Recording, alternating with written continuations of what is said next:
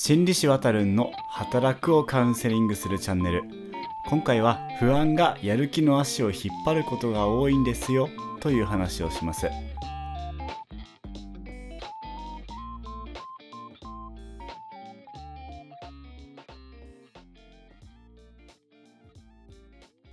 皆さん今週も1週間お疲れ様でした。公認心理師臨床心理師のわたるんと申します。このチャンネルでは就職や復職などいろんな働くをサポートしてきたカウンセラーがお仕事ご家庭で役立つようなカウンセリングの豆知識や心理師のあれこれを簡単にお伝えしています。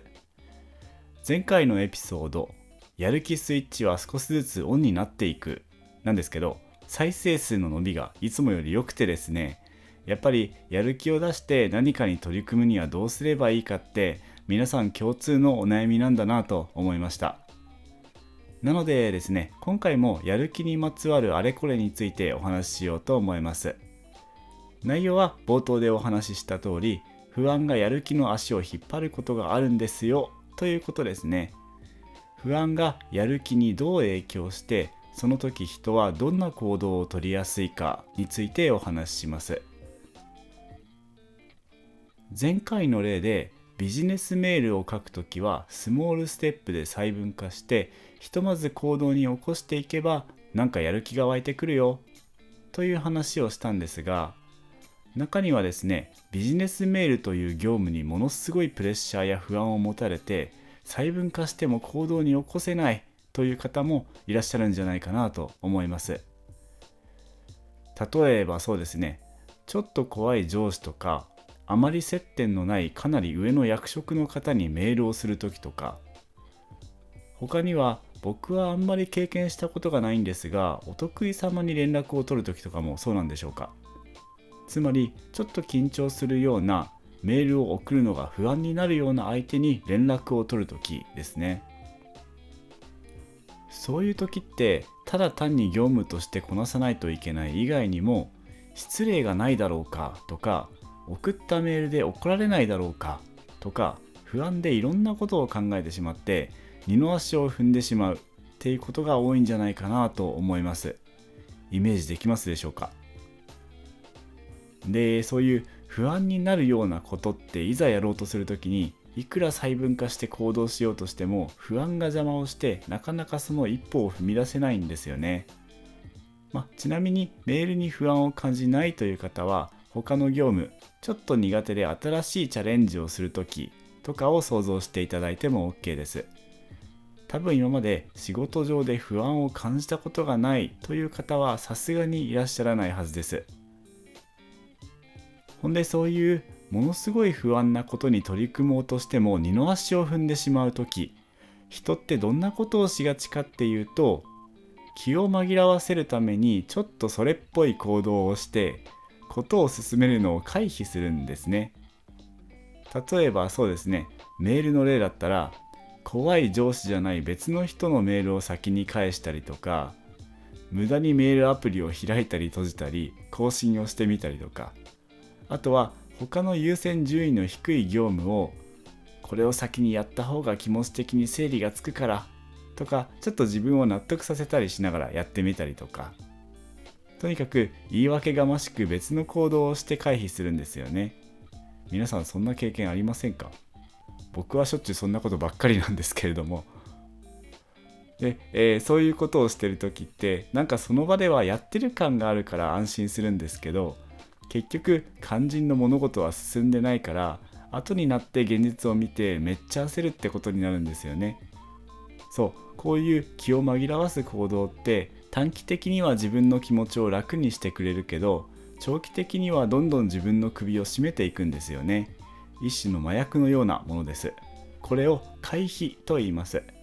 回避については過去に別の回でお話ししていますのでリンクを概要欄に貼っておきますね。でそういう時に不安に惑わされずにやるべき行動をどんな風にとっていけばいいのかってすごく難しいんです。正直なところ最後はその人の意思が大事になってくると思います。ただその最後の一歩に行くまでにやれることはいくつか提案ができます。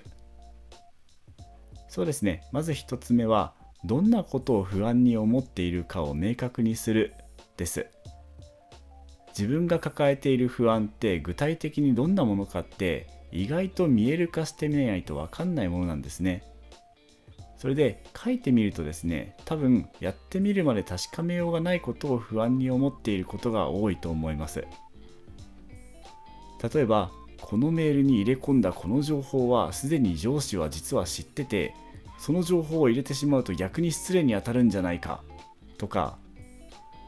このメールの言い回しはあの上司にとっては嫌いな言い回しで怒りを買ってしまうんじゃないかとかですね。こんな風に二の足を踏んでいる時に抱いている不安ってちょっと極端だし客観的に見たらそんなこと心配してもしょうがないじゃんって感じで行動に起こしてみるまで確かめようのないことが多かったりするんですね。そしてそういう不安は見える化するまでそれがどんなものなのか自分でも分かっていないことが多いんです。カウンセリングでも自分の思っていることを書いて見える化しましょうということをよく言います。それで書いてみるとあ自分ってこんなことを考えてたんだなーってハッとすることが多いんです。そのくらい見えないものを頭の中から外に出すっていう作業って効果があるものなんですね。なのでまずは抱えている不安を明確にすることが一歩を踏み出す前の一歩になるかと思います。もう一つはですね感じている不安にそれぞれ点数をつけて階層化するというものです。これはそうですねすぐに上司にメールを送らないといけないという時はもうその上司にすぐにメールを送らないといけないのでちょっと使えないんですが例えばメールのコミュニケーション全般が不安ですという悩みを持たれている方はメールのコミュニケーションで不安を感じる場面のランキングを作ってですねそのリスト化した場面で感じる不安についてそれぞれ0から100くらいの点数をつけるんです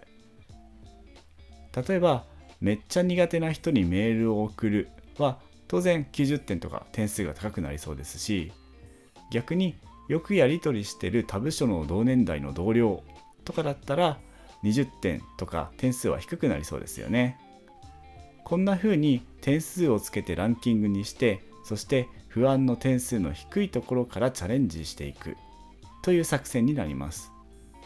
これもですねだんだん不安に慣れていくという点で有効だったりするし